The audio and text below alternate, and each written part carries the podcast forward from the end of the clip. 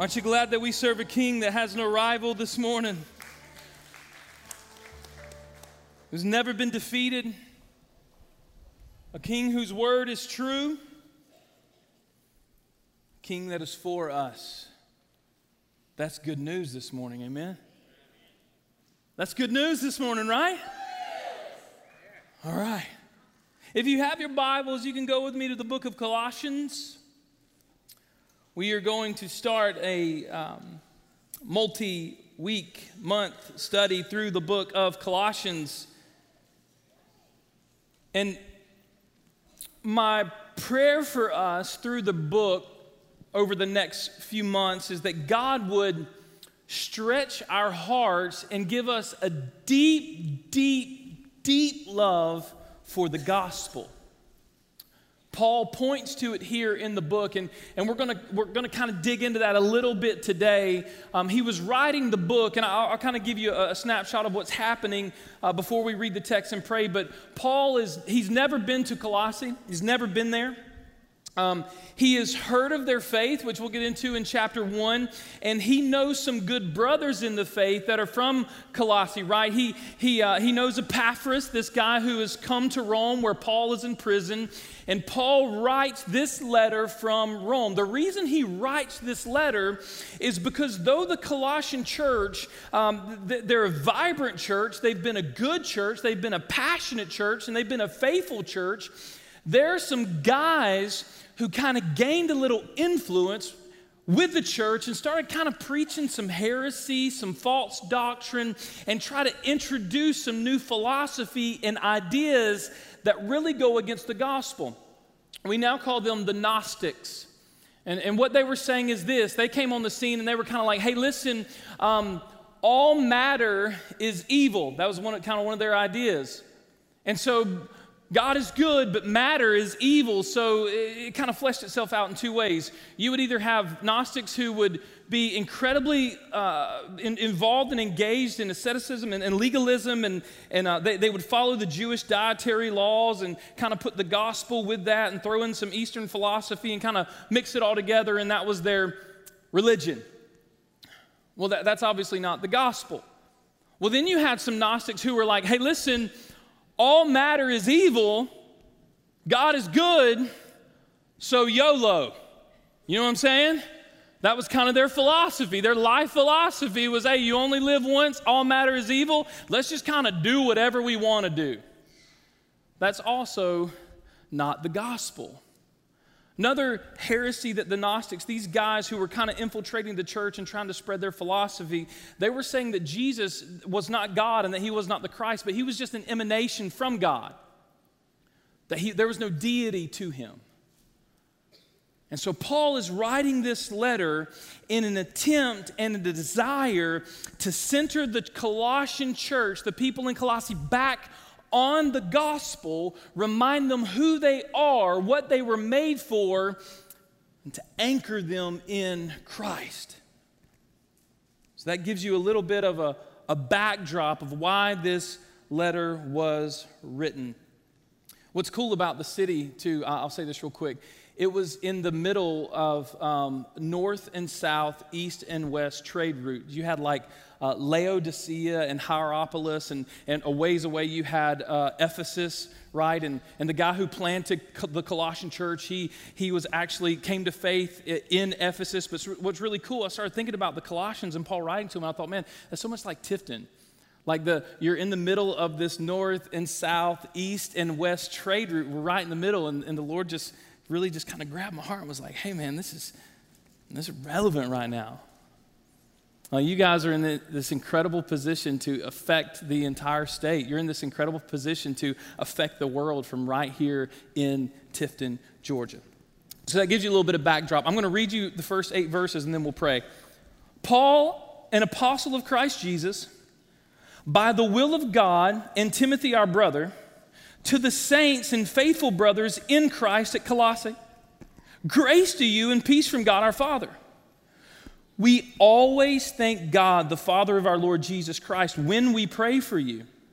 Since we heard of your faith in Christ Jesus and the love that you have for all the saints because of the hope that is laid up for you in heaven, Of this you have heard before in the word of the truth, the gospel, which has come to you, as indeed in the world, and is bearing fruit and increasing, as it does among you, since the day you heard and understood the grace and truth, just as you learned it from Epaphras, our fellow servant.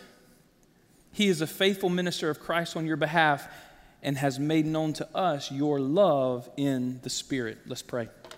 Father, you are the greatest of all time. Lord, there's none like you, there's never been any like you, and there will never be any like you. Father, you are infinitely better than anything that we could experience on this planet. So this morning, as we as we gather around this gospel, Lord, as we rally around this hope that you've imparted into our lives through this sacred text, Lord, I pray that your Holy Spirit would breathe on us in such a way that you would open our eyes to see and our ears to hear and our hearts to receive all that we have from you, God, all that we can from you, and all that you have for us. Help us, God. Lord, we are but feeble men and women, but you are a glorious God. So do what only you can in this place by the power of your Spirit. In Jesus' name, amen. Amen. All right, we're going to walk through now verse by verse together. And I want you to catch this. We'll, we'll kind of go back and, and hit some of them, and I want to unpack it. Paul, beginning of 1 and 2, Paul, an apostle of Christ Jesus by the will of God, and Timothy, our brother, to the saints and faithful brothers in Christ at Colossae, grace to you and peace from God our Father. There's a point that I want to make here in the beginning verses uh, that, that really just kind of grabbed me when I was studying this book. When I, you understand the implications that Timothy or, or that Paul mentions Timothy, I want you to see something really beautiful here. He didn't have to mention Timothy. When, when I was reading this letter, I'm like, man, you're Paul. Like, you're Paul, you're in prison. You're kind of like the church planter of all church planters at this point. He's writing this letter around 60, 62. Uh, and it, you're just kind of Paul. But this is what I love. You say, TJ, what, what's the big deal? He wrote some kid's name, some young person's name in the greeting of the letter. This is what I want you to see in Paul's life. Even in his introduction, he is exemplifying discipleship. Even in his introduction, you say, well, hold on, hold on, what are you talking about? Check this out. He did not have to include the young guy at the table. But this is what Paul did Paul validated Timothy by including his name, and he invited him into the, con- into the conversation. Moms, dads, leaders, Sunday school teachers, small group leaders, friends, neighbors, if you want to know this morning how to pass the authentic faith that we have in Christ Jesus on to the next generation, you don't say, oh, they're just kids. You don't just kind of brush them aside and say, oh, we'll, deal with them when they get 17 or 18 or 21, or one day they'll, they'll find a place in the faith and in the gospel like I did. Maybe it's after college, we'll let them sow their wild oats and then, then they'll come back to Christ. No, check this out. The way to pass on an authentic faith in Jesus Christ is to validate young people and to invite them into the conversation. Paul is using the introduction, he's using this moment in time to validate young Timothy and invite him into the conversation. How many times those, oh man, this is grown up stuff, this is church stuff. I, I didn't really grab a hold of Jesus until after college. Our kids will be okay. No, listen, invite them into the conversation. Invite them into the story of God as young as possible. Listen, Scripture tells us that when our kid, or oh, not Scripture, I'm sorry, statistics, they both start with this. A little confused me there. Statistics tell us that when our kids graduate high school, nine out of 10 will never set foot into a church again. Nine out of 10 will abandon their faith. Now, st- statistic leaves room for about 35% of them who will come back between the age of 30 and 37 when they have their first child and feel like they want to raise their kid in a good environment. It's time that we were really, really intentional as a church and as families and friends to invite the next generation into the conversation about Christ if we want to be real about discipleship, if we want to impart the goodness of God that He has blessed us with, we have to invite them to the table.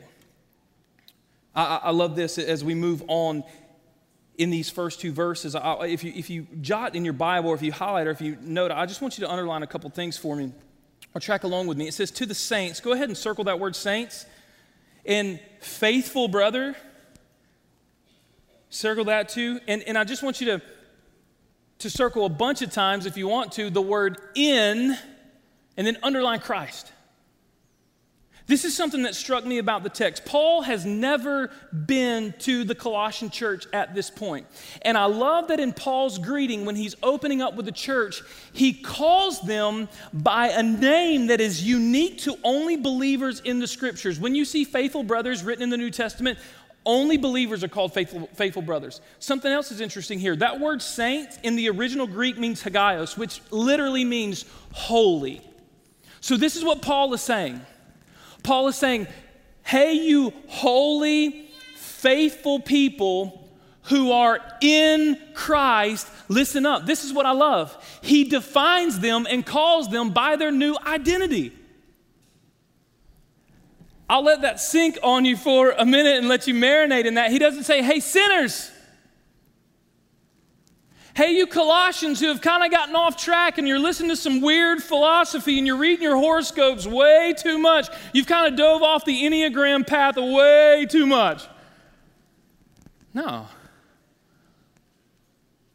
See, Paul exemplifies here for us, and man, this struck my heart good Holy Spirit leadership. Check this out. He addresses them in a beautiful and intentional way that underlines their new identity. He begins with who they are. Hey, you're saints. Hey, you're a holy people. Hey, there is something unique and special about you that no other part of created uh, uh create, creation the created world gets to take pleasure and joy in hey you are holy so, so he, he underlines who they are, but then he goes a step further. He calls them faithful brothers. So he says, Hey, remember who you are. And now let's talk for just a second in this introduction about what you are. You are faithful. And just like every good leader who's anchored in the Holy Spirit, he tells them who they are, he tells them what they are, and then he points to Jesus and says, Remember where you're anchored. In Christ. I, I hope you can grab this this morning. Paul is patterning Holy Spirit leadership. Listen, this should affect the way that we speak to our families. This should be affect the way that we serve those that we're in leadership over, right? This should affect the way that we manage our companies or our employees, the way that we, we respond to our children. Think about the way leaders, bosses, parents, coaches, everybody listen up this morning. Paul could have launched with, Don't listen to the Gnostics. He could have said, What are you doing stumbling into heresy? He could have launched with, Come back. Instead, he, Hey, you holy, faithful people who are in Christ, listen up. You know what good leadership does? You know what Paul exemplifies here? In that room that day, when they read this letter, because clearly in a time where, where most people would gather around one person who would read the letter out loud. Most people probably couldn't read in that setting. So they're reading. And somebody's in the crowd saying, Man, I don't feel very holy today. Man, man, Paul, if you knew my life, you would know that, that I haven't been living very, very holy. And then somebody else on the other side of the room, when he calls them faithful brother, their heart struck because they think, I haven't been very faithful. See, this is what's beautiful about the letter. He's reminding them who they are in spite of who they are, right? Like you are holy. You've been made holy by the blood of the Lamb in Christ Jesus, and you are faithful. So, good leadership, listen, it acknowledges who you are in Christ, but then it calls you up to the next level. It calls you to be who Christ has died for you to be, a faithful brother. And then it reminds them of this. Then it points back to Jesus. Hey, you're in Christ. So, for those of you in the room this morning and you're listening to this letter, 2,000 some odd years later, and you say, TJ, I don't feel very holy. The things that I've been doing, my secret sins, my brokenness, the things that haven't quite found, have, I've been found out about yet, The things that I've just kind of been glossing over, they're kind of unholy, TJ, so I don't fit into this letter. And maybe you say, TJ, I'm not very faithful actually to Christ. I'm not even faithful in the small things in my life. I don't think I fit into this letter. I love the next phrase in Christ. See, you take Christ out of this sentence and the unholy stay unholy, but you put Christ in the sentence and the unholy are made holy. Do you hear me this morning? You remove the gospel, you remove Christ, and the unfaithful stay unfaithful. But when Christ is alive in the sentence, when his gospel is at work in our lives, the unholy are made holy, and the unfaithful are called faithful sons and daughters.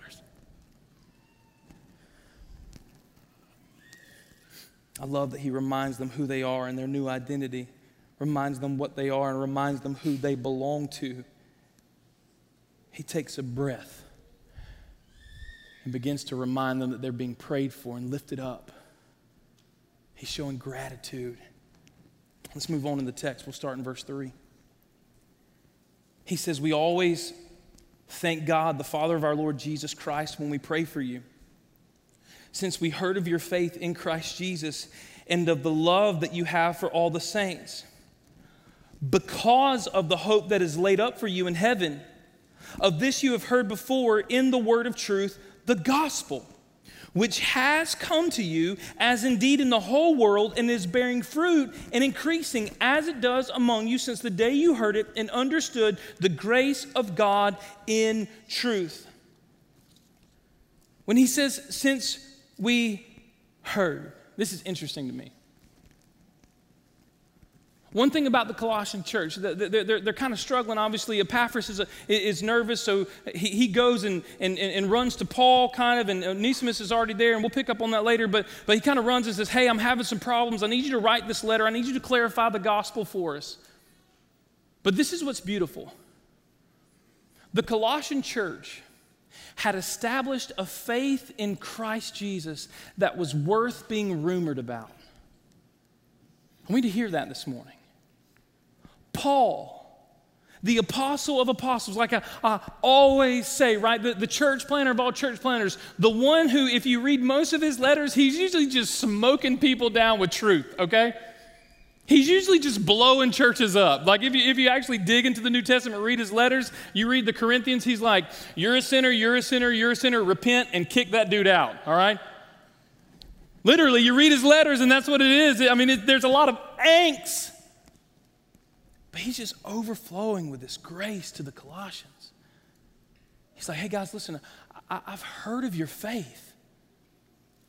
Like your faith has traveled all the way from where you are. And, and, and Colossae, Colossae at one time was this kind of this busy city on that major trade route I was telling you about. And then they they kind of uh, uh, um, diverted traffic, I guess, the trade route to Laodicea, and, and, and Colossae kind of came this out of the way town. And in this out of the way town that, that used to be something thriving, this, this intersection of trade and commerce, there's this vibrant little church. And Paul's saying, hey, listen, I know you got some struggles, but your faith, the way that you love Jesus, the way that you're anchored in Jesus, the way that you believe in Jesus, and the way that you love people has made it all the way back to Rome to me. I read that in the text, and I'm like, God, Is that us? It prompts this question in my heart. And I'm like, God, are we a church who loves Jesus, that loves Jesus in such a way, a church that is so faithful to brothers in Christ and so faithful to extend our arms and our hearts to our community? Are we a church that centers in on the gospel in such a way that that rumor spreads? Hey, you be careful in them First Baptist folks. Those people will love you.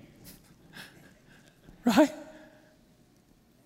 Y'all be, y'all be careful about that church. They will check on you. Hey, be careful getting close to those people. They will pray for you in public. My, my heart was weighty with that question this week. would that be our rumor in our city? If Paul was writing to First Baptist Tifton, hey, I've heard of your faith. I've heard of the love you have for the saints. I've heard of the way that you serve people. I've heard of the way that you go and give and, and just pour out the gospel. I've heard.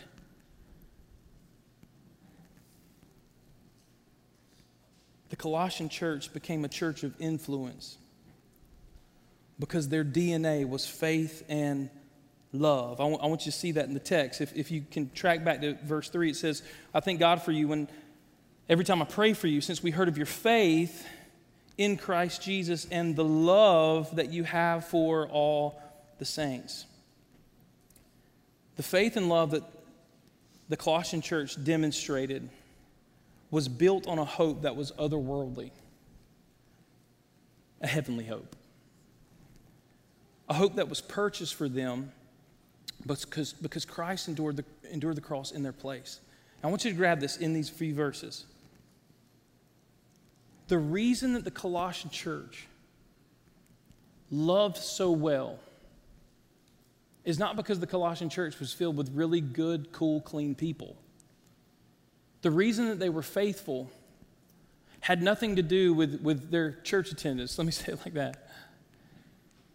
It had everything to do with the fact that they had placed all of their hope, that they had went all in, that they had staked their lives on the hope in Christ Jesus alone. The DNA of the Colossian church, the thing that set them apart, was their love and their faith that was motivated by the gospel. Let me read to you 1 Peter 1 3 through 9. Because sometimes we say gospel, and because we, we're a church and we preach the gospel, teach the gospel, sing the gospel, you hear that word a lot, right? Gospel, gospel, gospel. I, I want to give you a few verses this morning, if you will, that, that help kind of unpack the word gospel. 1 Peter 1 3 through 9. Blessed be the God and Father of our Lord Jesus Christ.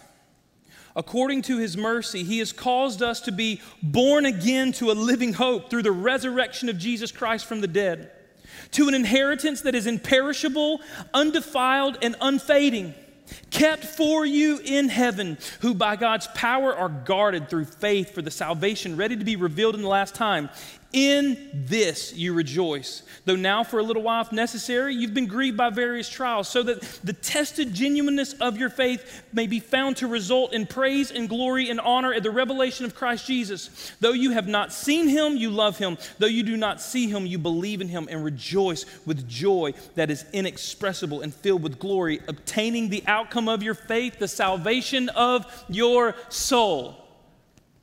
The thing that motivated the Colossian church was the fact that they had been bought with a price that they did not have to pay.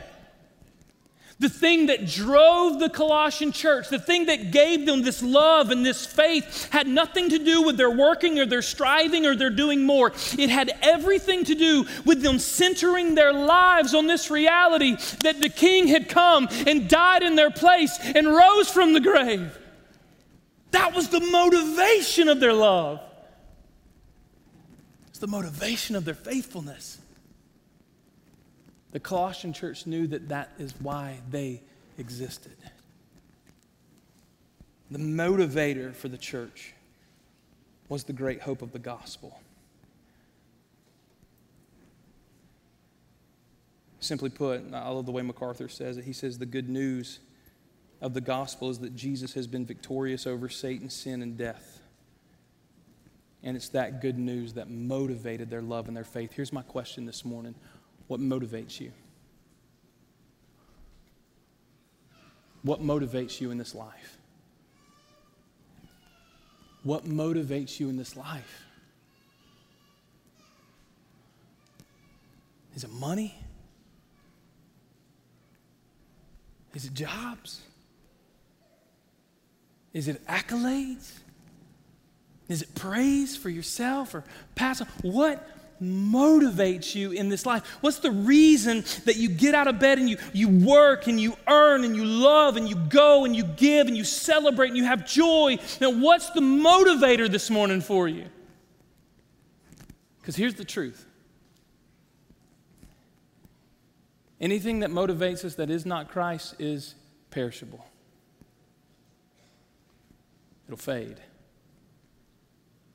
Well, TJ, man, I, you know, my whole life is built around this job. That job could go. TJ, my whole life, I'm motivated. All the things that I do is built around this person. That person could go. TJ, my whole life, all of my motivation is my kids. Man, one day they're going to grow and go.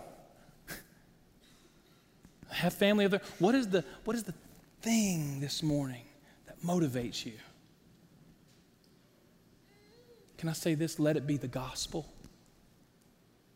Let the key primary motivation in your life to get out of bed in the morning, to work hard at your job, to love your spouse well, to care for your children, let the key motivation this morning be the gospel. Because it never perishes and it can't be corrupted. I'll say this and then we'll move on to the last bit of verses. You can be sure of this a faith that will be rumored about is one that is built on the gospel, fueled by the gospel, and anchored and has anchored itself in the gospel. A life that will be rumored about, a, a love that will be rumored about, a church that will be rumored about will be one that is anchored in and sold out to the gospel of Jesus Christ. And that's my prayer for every single one of you in this room this morning that you would be so in love with the gospel of Jesus Christ that you would just go all in. I love the way David Platt says it. He said, There came a point in my life, in my ministry, where I just had to lay a blank check down in front of God and sign my name. God, wherever you want to send me, I'll go. God, whatever you want to do with me, I'll go. God, whatever calling you have for me, I'll do it. At some point, he said, I, I just had to push all the chips to the center of the table.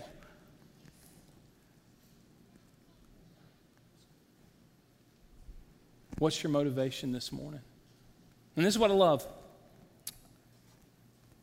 Say, why the gospel, TJ? Why harp on the gospel? Why should the gospel be the key motivator? Reading with me, verse 6. The gospel, which has come to you and is indeed in the whole world and is bearing fruit and increasing, it also does among you since the day you heard it and understood it by the grace of God in truth. Just as you learned it from Epaphras, our fellow, our beloved fellow servant, he is a faithful minister in Christ on your behalf and has made known to us your love in the Spirit. I love the two points that Paul makes closing out this breath. One is that the gospel is the source of fruit and the truth. It is the truth. No ministry philosophy, no certain program, no certain music, no certain striving, no other religion, just the gospel. If you want to see fruit in your life, be anchored in the gospel. You want to see fruit in your marriage? Be anchored in the gospel. You want to see fruit in your parenting? Be anchored in the gospel. Paul is reminding them, and I love the way he's doing it. The truth is not philosophy, right? All these invading ideas that there might be some other way, some other hope. No the gospel. So hear me say this to you, church, First Baptist Church, Tifton. If you want to see fruit in your life, anchor in the gospel. Some preachers would stand in the pulpit and tell you just to do better, right? Stop showing up at church just every other Sunday, y'all, right? Some preacher would, some preachers would like to convince you that just doing more would get you there, wherever there is. And Paul says, no, no, no you anchor your life in the gospel, and you'll see fruit that you could never produce on your own. You'll experience hope and meaning and vitality and life that you can never experience on your own. The second thing that, I, that he nods to here, and, and, and this kind of stirred my heart, the way he closes, this breath, anyways. He said, All these things that I'm telling you, you've learned them from Epaphras, our beloved fellow servant. He is a faithful minister of Christ on your behalf and has made known to us your love in the Spirit. I'll say it to you this way. Because some of, some of you may be saying, Yeah, TJ, I hear what you're saying, but, but you're a preacher. so, like, you, you do this stuff, right? Like, but what about me? I'm, I'm just. I'm just an ordinary dad or an ordinary mom, or, or like I'm not, uh, you know, I don't have to be in the Bible all the time. TJ, what about us? What about all of us ordinary people? I love for every person that has that excuse this morning that wrestles with the idea, Epaphras just kind of shuts us up. He was an ordinary man that came to faith in Christ in Ephesus. He wasn't a, that we know of, a preacher or some, some teacher, some great evangelist. He wasn't an apostle.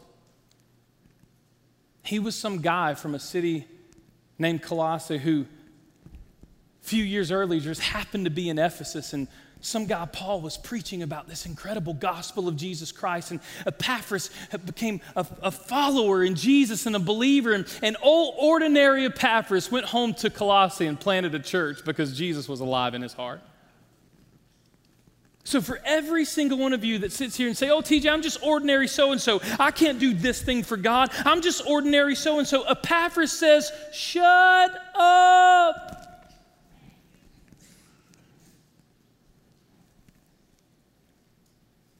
Ordinary Epaphras silences your excuses this morning. God can use you wherever you are, whoever you are, for His glory and the good of the world around you. The question is will you anchor in Christ? The question, the question is will you make the gospel primary? The question is will you lay that blank check down, that, that all in moment with God this morning and say, God, you can have it all? Because wherever you are and whoever you are, He loves you and aims to use you. Do you hear me this morning? He loves you and aims to use you. Let's, let's pray together this morning as we center this thing back in. Father,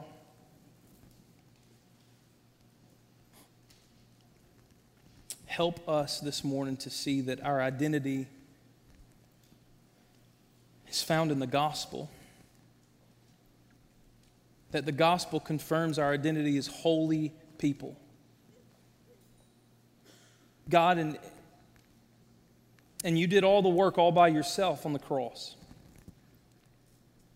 So, God, as we live as holy people, bought with a price and purchased by your precious blood, Jesus. I pray that you would help us all to feel the same way maybe the Colossian church felt when, when Paul called them faithful brothers, calling them to step up, calling them to take ownership in their faith and, and rise to the moment, rise to the occasion.